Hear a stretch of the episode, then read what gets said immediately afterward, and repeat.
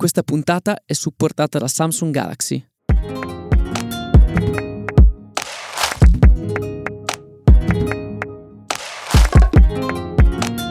Ciao, benvenuti e benvenuti ad un nuovo episodio di Actually, il podcast che parla del cambiamento che sembra arrivare piano piano e poi travolgerci tutto d'un tratto. Ricky Posso Bassetto. dire che cosa mi ha travolto la scorsa Vai, settimana, dimmelo, questo weekend? Dimmelo, la tua puntata dimmelo. con Luca Ferrari. Luca straordinaria. Ferrari. Luca Ferrari, divertente. Io mi sono molto divertito, è un personaggio, eh, lo avrete notato, eh, unico. Cioè, io personalmente non avevo mai avuto una, una conversazione del genere con, con un essere umano eh, nella, nel, nella, mia vita. Sono molto contento, lo continuo a ripetere rispetto a questo format. Egoisticamente sono super contento perché cioè, mi dà degli stimoli incredibili a livello manageriale. Sono molto contento delle reazioni che stanno avendo le persone là fuori perché secondo me si sta comprendendo lo spirito per cui l'abbiamo fatta questa cosa con il sostegno del gruppo dei giovani imprenditori dell'Unione Industriale di Torino, che è quella di far capire ah, quanto è un casino gestire le imprese. Noi siamo abituati no, a leggere la valuation è esplosa, quelli fanno un sacco di soldi, troppi soldi, troppi pochi, falliscono, me le marce, quant'altro. Invece a volte non si entra proprio nella complessità della dinamica di organizzazioni complesse e poi figurati, con lui si entra, si va ad un livello ulteriore l'innovazione, cioè come si fa innovazione è una delle risposte che mi rimarrà di più in testa su e dico, secondo te si può fare eh, innovazione da Italia? Dice, ma si può fare innovazione tendenzialmente da qualsiasi posto dove tu abbia una connessione internet, tipo, ma di cosa stiamo parlando? Il sostegno del pubblico, l'ecosistema, che diavolo stai dicendo? Tu la puoi fare, cioè se sei formato, se sei, eh, tu la puoi fare. Eh, insomma, naturalmente la fa un po' semplice da quel punto di vista, però per il suo punto di, di, di, partenza, ovvero cioè le cose si fanno se le vuoi fare, punto, non, non c'è altro. Parliamo di persone senza nessun tipo di privilegi eh, che, partono, che partono dal basso, una storia davvero interessante, mi sono molto divertito anche quelle che usciranno, le prossime che usciranno, devo dire, sono molto molto divertenti. E a me piace tantissimo in questo format fare il guardaline, non stare in panchina a fare guardaline, controllare prima dell'uscita, eh, sono d- davvero, davvero straordinario. Poi belli questi nuovi format che stiamo lanciando, adesso arriva anche Actually Bio, creiamo ulteriore Actually, Actually sta esplodendo, eh, cari miei, siamo, siamo, ci stiamo siamo, divertendo. Sai però che cosa io ho letto invece questa settimana. Vai, spara. E in cui molti mi hanno scritto dicendo questa cosa qua dovete, dovete raccontarla su Actually. Cioè questa, questo comunicato che stamattina Satya Nadella ha rilasciato del loro investimento su Mistral AI. Mistral I francesini. AI francesini per modo di dire. Esattamente, francese, eh, sostenuta dal governo, quindi non ha fatto innovazione con la, con la, con la connessione internet come diceva le Luca startup nation, Le start-up nation per dirla con Emmanuel Macron. Esattamente, sostenuta da Macron e che è diventata un po' il fiore all'occhiello della eh, tecnologia e dell'intelligenza artificiale made in Europe. E posso dirti che in molti in questi giorni mi dicevano guarda te, noi siamo fermi qui a mm, guardarci le, le vicende personali di, di, di influencer più o meno noti? italiani e in Francia invece hanno un'azienda che in un anno, poco meno di un anno addirittura, è arrivata a valere qualche, qualche miliardo di, di, euro e che adesso è com- ha cominciato a diventare un asset strategico per l'azienda più grande del mondo. Capito? E noi, noi, noi, siamo qua. Certo, abbiamo celebrato gran, il grandissimo risultato di Bending Spoons, che però, come abbiamo raccontato tutti quanti, è stato una, una mosca bianca all'interno dell'ecosistema italiano. Invece lì, lì, stanno spingendo e quindi non so se davvero sono sicuro di, sono da, più sicuro d'accordo con quello che diceva Luca, che l'innovazione eh, può essere fatta da qualsiasi luogo e non c'è bisogno di sostegno. Probabilmente c'è bisogno di una certa mentalità e anche di un, eh, di, di un, un supporto da parte, da parte, di un intero ecosistema, del governo, del, di, di, tutto.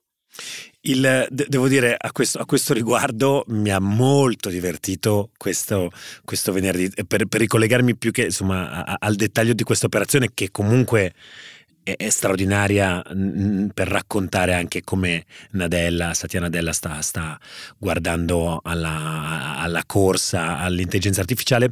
Vi invito tutti, se avete, se avete tempo, di, di, andarvi a recuperare la mail di questo venerdì che ha mandato Scott Galloway, eh, No Mercy No Malice, eh, divertentissima e eh, devo dire illuminante da tanti punti di vista. Il, eh, il titolo è questo, è Corporate Ozempic e l'oggetto della mail è tutto legato a una delle discussioni che abbiamo fatto in queste ultime settimane, no? quindi in che modo l'intelligenza artificiale andrà ad impattare davvero uh, sulle imprese e sulle, sulle, aziende e lui dice è una pillola dimagrante, è una pillola dimagrante che, che, se ne dica. Esattamente come le pillole dimagranti, se voi andate in giro a chiedere quanta gente sta utilizzando Ozempic, nessuno vi risponderà positivamente, perché c'è un po' di shaming e quant'altro. Ozempic è la, la, la, la pillola alcuni dicono del millennio, no? È quella con cui soprattutto negli Stati Uniti eh, si stima si potrebbe risolvere diciamo, il problema delle persone eh, sovrappeso, una società che non solo da un punto di vista estetico, ma anche da un punto di vista de- de- della propria salute, potrebbe risolvere questa grandissima piaga che costa miliardi di dollari a- al sistema sanitario nazionale americano, ma poi anche a, quelli, anche a, quelli, di tantissimi altri paesi. E però appunto la gente la sta comprando a manetta a New York, dicono sia la città dove sta venendo eh, consumata di più, appunto nei luoghi ad alto reddito, anche per il fatto che costa tanto, però appunto, e tra l'altro la stanno utilizzando chi? Delle persone che da magre vogliono diventare skinny, dicono che la, la maggior parte degli utilizzatori siano lì. Al netto diciamo de, della questione Ozempic lui dice l'AI? L'AI è, è l'Ozempic delle aziende. Eh, la gente in questo momento non dice che sta davvero utilizzando così tanto l'intelligenza artificiale e anche in questi round di layoff, di licenziamenti eh, delle aziende, in pochi stanno dicendo che sono a causa dell'intelligenza artificiale, ma lui dice in realtà sotto traccia si sta muovendo sotto traccia anche questo, questo fenomeno e eh, questa spinta dovuta all'AI. Eh, la newsletter poi va molto più nel, nel dettaglio e porta anche qualche notizia in più, però che è molto divertente questo parallelismo, dice si riusciranno a fare sostanzialmente delle cose riducendo il numero di, a- di input e aumentando il numero di output, il sogno di qualsiasi manager chiaramente.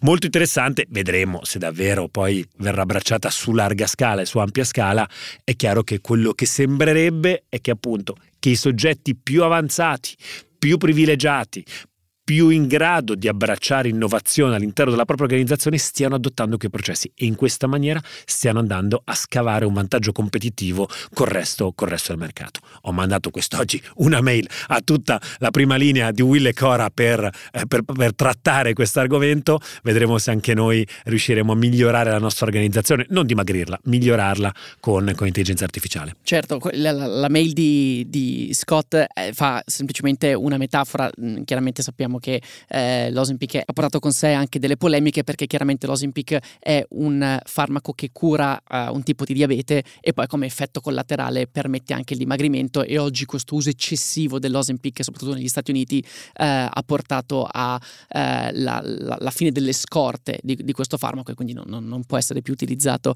per chi ne ha magari più bisogno, chi eh, lo deve utilizzare per trattare il diabete, però chiaramente è una metafora molto molto molto interessante interessante. L'altra notizia, oggi dato che facciamo tutto su AI, è diciamo, queste polemiche intorno al wokeness di Google.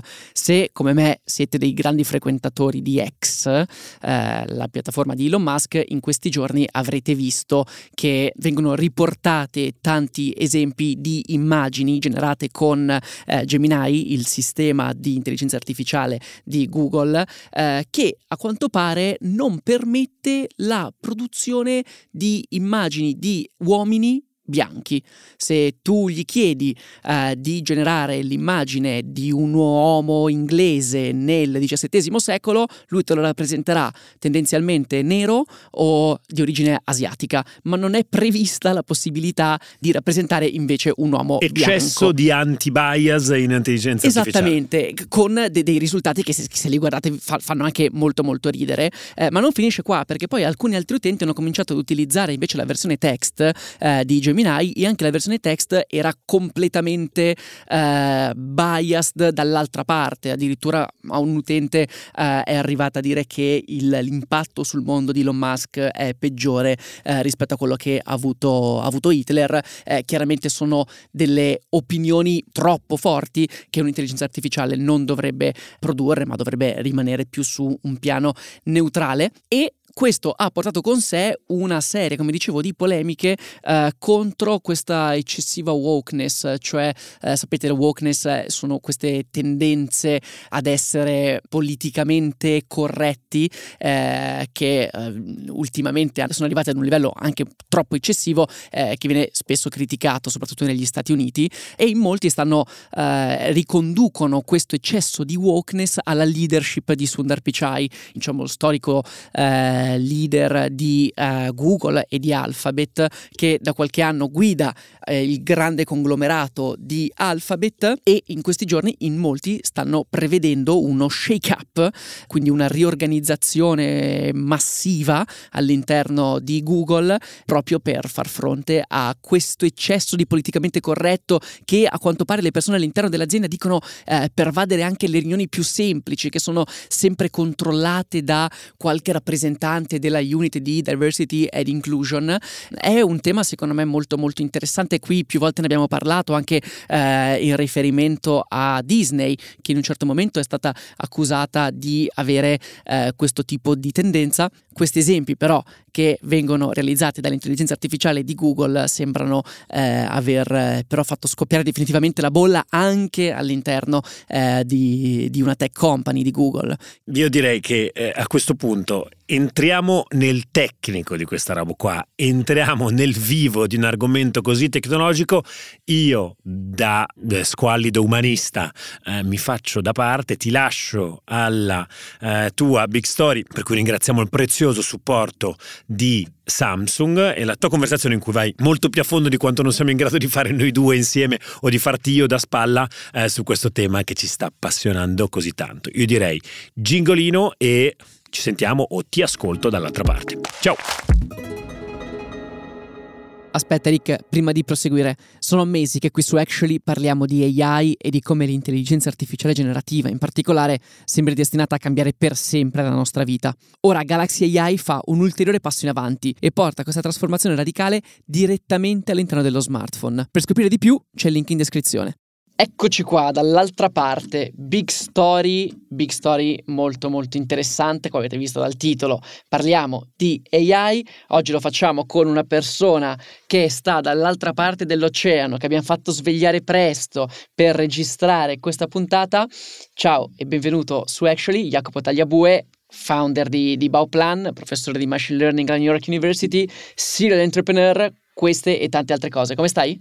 Bene, bene, grazie mille per avermi svegliato, eh, così almeno non ho, no, non ho, la scusa, non ho la scusa per dormire fino a tardi. Eh, grazie mille per, per avermi invitato. Eh, grazie a te per, per, essere venuto. Tu in realtà sei già stato all'interno di un podcast di Will perché hai registrato una puntata con eh, Fra Giano eh, su Scomplicalo, un, un bellissimo podcast che tra l'altro è molto legato all'episodio che, che, di cui andiamo a parlare oggi, eh, perché parlavamo proprio di AI, e in quell'episodio tu avevi ehm, avuto un ruolo cruciale in quel podcast perché avevi raccontato, eh, avevi quantomeno definito meglio tutti questi termini di cui non si capisce davvero la differenza, machine learning, AI, AI generativa, um, quindi è stato, è stato, molto utile, io direi che non li ripetiamo e mettiamo il link in descrizione per chi vuole andarselo ad ascoltare, oggi con te invece parliamo di un altro tema, che è quello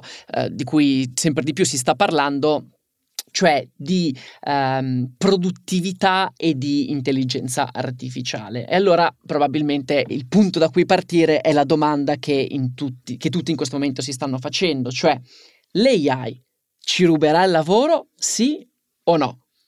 Uh, tu hai una risposta? Beh, come, come, tutte le cose, insomma, so che le persone vogliono le risposte sì, no, però come tutte le risposte, probabilmente la risposta giusta è dipende. Dipende. Dipende, esatto. dal lavoro, quindi C, C, non so, magari lo ruberà a me uh, o a te, ma magari non a entrambi, magari a me e a te, ma non a una terza persona. Um, però insomma c'è una serie di, di, dati e di cose che adesso, su cui adesso possiamo cominciare a discutere, quantomeno uh, in maniera preliminare, ma um, non come science fiction uh, ma come uh, effettivamente fatti. Um, è indubitabile che le AI generative in alcuni casi, poi ne parleremo in, in maniera più diffusa, aumenti la produttività delle persone. Uh, prendiamo il mio lavoro come, come esempio relativamente non controverso. scrivere codice che è stata fino ad oggi un'attività fondamentalmente riservata a una porzione relativamente minore della popolazione, um, è una cosa che effettivamente GPT-4 piuttosto che Claude o gli altri modelli riescono a fare ad oggi abbastanza bene. Viene spesso descritto come un, un junior developer, come un programmatore alle prime armi che però su un programmatore alle prime armi può fare un sacco di cose, magari non risolverà i problemi più difficili che io ho, ma certamente mi aiuta. Um, e quindi la domanda è, questa cosa porterà meno programmatori? Porterà più programmatori? Ruberà il post? Ruberà il post alle persone come me? Um, e ovviamente, come dire, se noi andiamo avanti nel futuro, c'è, un, c'è, una versione di questo futuro in cui questa cosa accade, e c'è una versione in questo futuro, come è accaduto con rivoluzioni uh, industriali precedenti, in cui in realtà l'aumento di produttività non, non diminuisce la domanda, ma anzi, il famoso Jevons paradox, l'aumenta. Cioè più diventiamo produttivi, più vogliamo fare una cosa. Um, e quindi in realtà potrebbe essere che verranno creati net più lavori o comunque più, più, dire, più wealth, più valore di quello che, viene, di quello che invece viene, viene cancellato. Ok, il tuo lavoro com'è, com'è cambiato? Eh, lo stai già provando eh, l'impatto su, sulla tua pelle, su quello che fai tutti i giorni? O meglio, forse non su quello che fai, ma probabilmente su come lo fai, no? Assolutamente, io dico sempre, io sono un programmatore mediocre sfortunatamente per me e faccio fatica a programmare in aereo. Faccio fatica a programmare in aereo perché non c'è internet. Um, questa cosa era vera prima, uh, perché forse voi, gli addetti ai lavori, non, non addetti ai lavori non lo sanno, ma i programmatori passano a significativo parte del loro tempo a copia e incollare cose da internet. Ma adesso che c'è CodePilot, quindi adesso che in realtà lo sviluppo del software è integrato con l'AI, quindi l'AI vi suggerisce come completare una riga di codice, come succede per le vostre email, esattamente nello stesso modo. Um, è tutto cambiato. Io quando mi sposto in un posto in cui non ho internet o uso il computer di un mio collega che non ha le stesse funzionalità, mi trovo immediatamente, mi sento immediatamente uh, uh, privato di una funzionalità che a me in realtà salva un sacco di tempo. Io uso CodePilot tutti i giorni. Ok, che CodePilot eh, è il chat GPT dei programmatori praticamente. Esatto, no? è assolutamente okay. la stessa identica cosa. Quindi mentre io scrivo, lui mi suggerisce come completare il mio programma. Però mi, sembra che ci siano due aspetti da questo punto di vista, cioè ehm, noi qui stiamo parlando di AI generativa che effettivamente impatta il tuo lavoro, che in qualche modo eh, tangenzialmente possiamo definire creativo, il, il, programmatore comunque deve applicare una certa dose di creatività poi per riuscire a realizzare il proprio codice. E quindi c'è tutta questa, questa parte di AI generativa e poi invece mi pare che ci sia invece una parte che forse è ancora più ampia eh, per quanto possibile di AI più classica, cioè l'applicazione di Uh, strumenti che tendenzialmente spesso sono semplicemente degli algoritmi all'aumento della produttività. Non so se le due cose sono, sono legate, perché mi sembra che in realtà l'AI ci sia, ci, cioè, uh, non, non, non, mi sembra, ma è così, l'AI c'è già da, da, molto molto tempo, è l'AI generativa in questo momento che sta ponendo queste grandi domande di eventualmente se in futuro verrà o meno rubato il mio lavoro, no? Sono d'accordo, l'AI, diciamo, l'AI invisibile, che è quella che abbiamo già sul, sul, nostro telefonino quando dettate le cose a Siri o quando noi, quando appunto, quando Google ci mette una mail nello spam perché qualcuno, ci, qualche principe nigeriano vuole mandarmi 10 dollari o quello che è. Questo è già AI dal punto di vista, come dire, tecnico, però in qualche modo non spaventa troppo le persone perché poi è un compito molto limitato che ha, una, che ha, un suo contesto molto piccolo e non è davvero il lavoro di qualcuno in questo momento. L'AI generativa che permette di generare testo o immagini in maniera fondamentalmente um, illimitata, quindi non bisogna tutte le volte trainare un modello o essere un programmatore per, per interfacciarsi con questo, con questo strumento, basta chiedere, che poi è il vero segreto del successo di ChatGPT, che è una chat, basta chiedere e, e, e lui, lui, insomma, esso uh, lo fa, um, apre tutta una serie di nuovi sviluppi, eh, nuove potenzialità e nuove paure, ovviamente collegate al fatto che una serie di cose che erano considerate appannaggio esclusivo degli esseri umani fino a letteralmente 7-8 mesi fa, magari non proprio adesso, ma cominciamo a vedere un futuro fra un anno, se questo trend dovesse continuare, uh, dove questo primato potrebbe non essere più esattamente uh, come siamo abituati a pensarlo.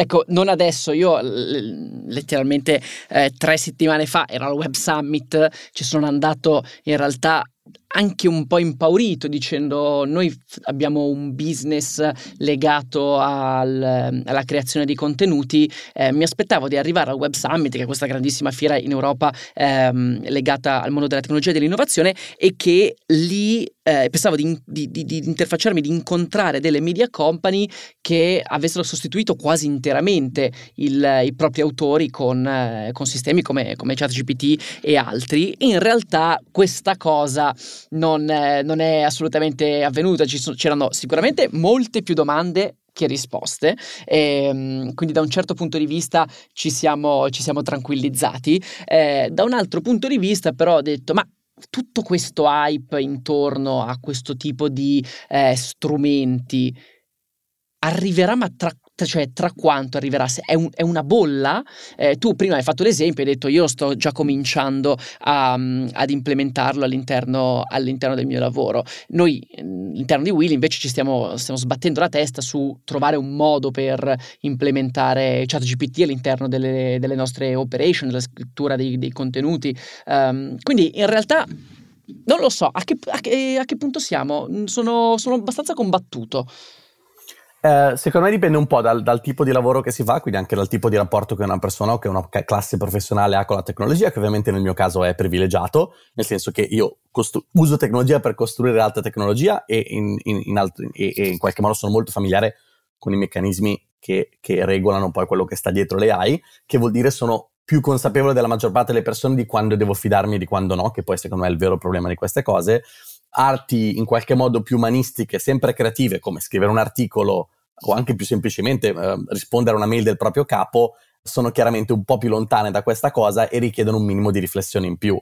Quello che io ho visto, e invece questo io l'ho visto perlomeno negli Stati Uniti con i miei occhi, è non uh, media company, quindi il cui scopo finale è produrre contenuto creativo e si spera, nel vostro caso, originale, interessante, provocativo. Certo, di valore. Ma, di certo. valore, ma cose un po' più noiose come content marketing. C'è un'azienda che deve ogni, ogni, ogni, ogni settimana bisogna scrivere tre blog post da pubblicare sul tema di questa azienda, il tema X. La verità è che succede che uh, alcuni dei lavori che venivano appaltati a contractor umani fino a poco tempo fa adesso vengono in qualche modo uh, presi in carico da una combinazione di umano e GDP4 perché? Perché davvero questi blog post non sono un'opinione sul mondo, non sono l'editoriale del New York Times, sono delle cose abbastanza di buonsenso che vengono scritte per produrre questo contenuto e su questo eh, l'EA generativa è già a livello insomma quasi umano, soprattutto se potete mettere un umano nel, nel cerchio. L'EA scrive una cosa, voi la correggete, fate un altro paragrafo, e quindi alla fine fate una cosa che è meglio di quello che avreste fatto singolarmente. Lei da sola sarebbe troppo banale, voi da soli siete troppo lenti. La combinazione di queste cose effettivamente funziona e in questo caso produce mancanza di lavoro per l'umano. Meno lavori vengono appaltati all'umano per fare questo contenuto che chiamiamo di livello medio, quindi non di livello appunto alto, provocativo, di valore aggiunto e così via.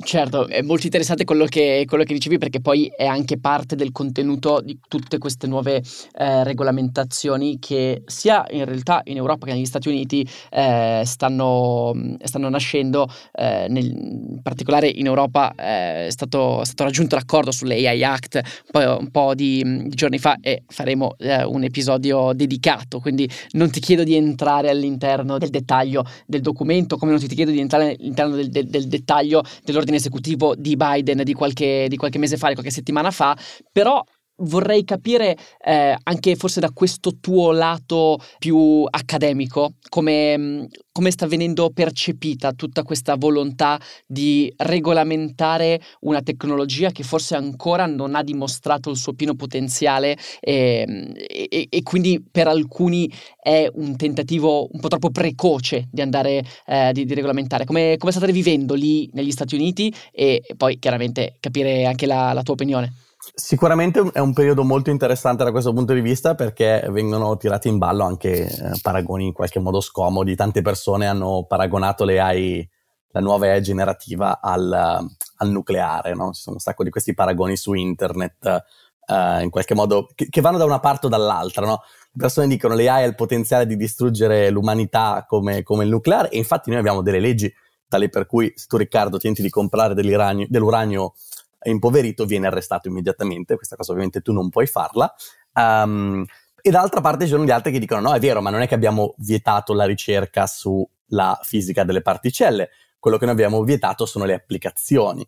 Uh, quindi un primo territorio di scontro, diciamo, tra legislatori e uh, diciamo, produttori di AI, per così dire, è il livello giusto a cui parlare. C'è un livello che è il livello della tecnologia e c'è un livello che è il livello delle applicazioni. Se volete, uno è il livello in cui possiamo discutere della balistica e l'altro è il livello in cui noi facciamo le armi ok? E dobbiamo ben distinguere quale di questi livelli stiamo bannando e su quale di queste cose noi ci stiamo in, su quale di queste cose noi in qualche modo stiamo cercando di controllare. Nella maggior parte dei casi precedenti alla storia, ovviamente quello che non viene bannato non è la ricerca di base, non è le persone che fanno AI in accademia o uh, trainano modelli per dimostrare la proprietà X o Y, ma è l'applicazione di questi modelli in modo dannoso per i diritti umani, per, per, una categoria di persone e così via. Quindi questa è la prima grande distinguo da fare qual è il livello giusto a cui noi dobbiamo applicare delle regolazioni.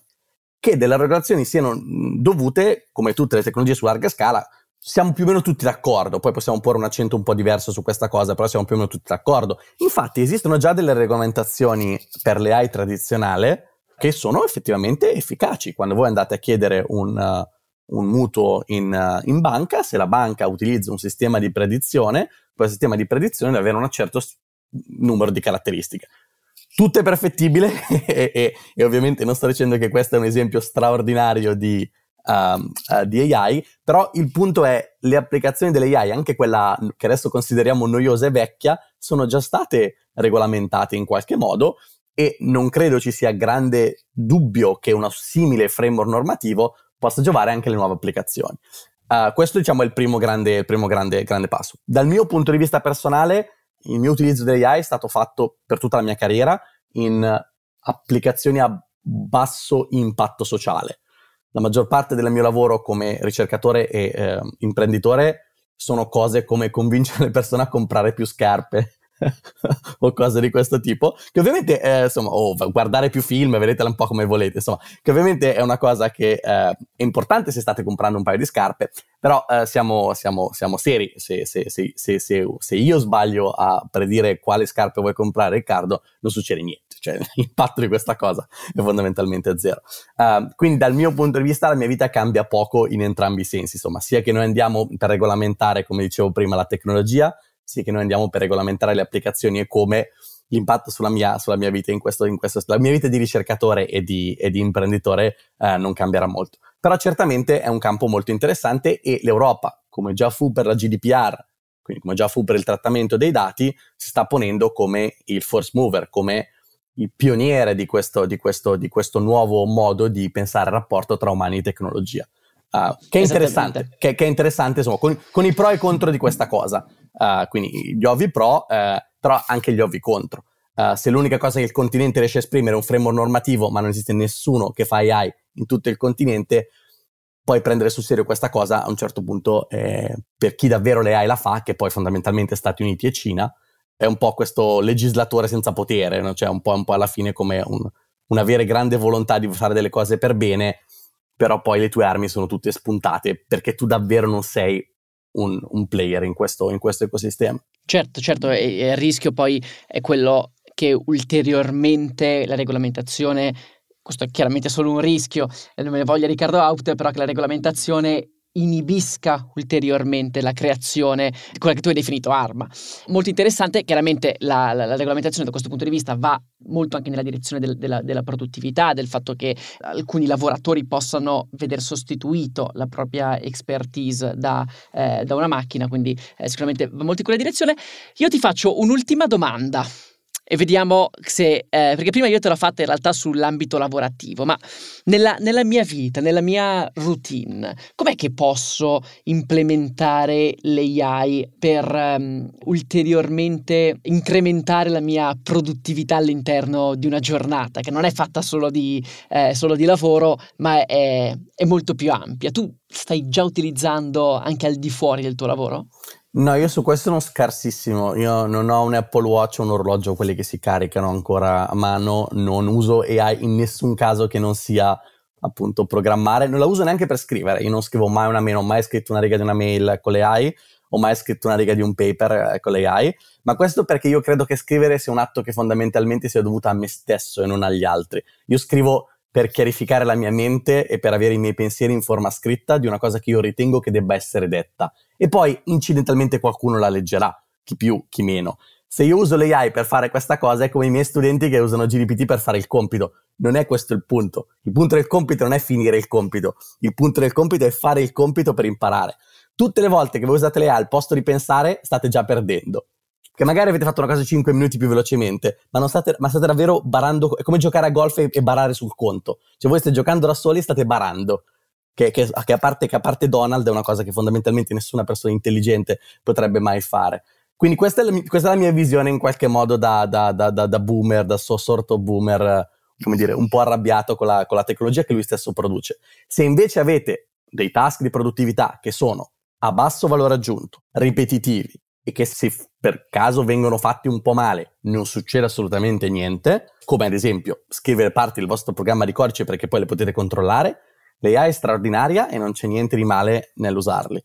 Tutto quello che esce con la vostra firma sotto, o che se per caso succede che sia sbagliato, è un disastro per voi, o peggio forse per la società, non usate questi strumenti a meno che non ne siate incredibilmente consapevoli.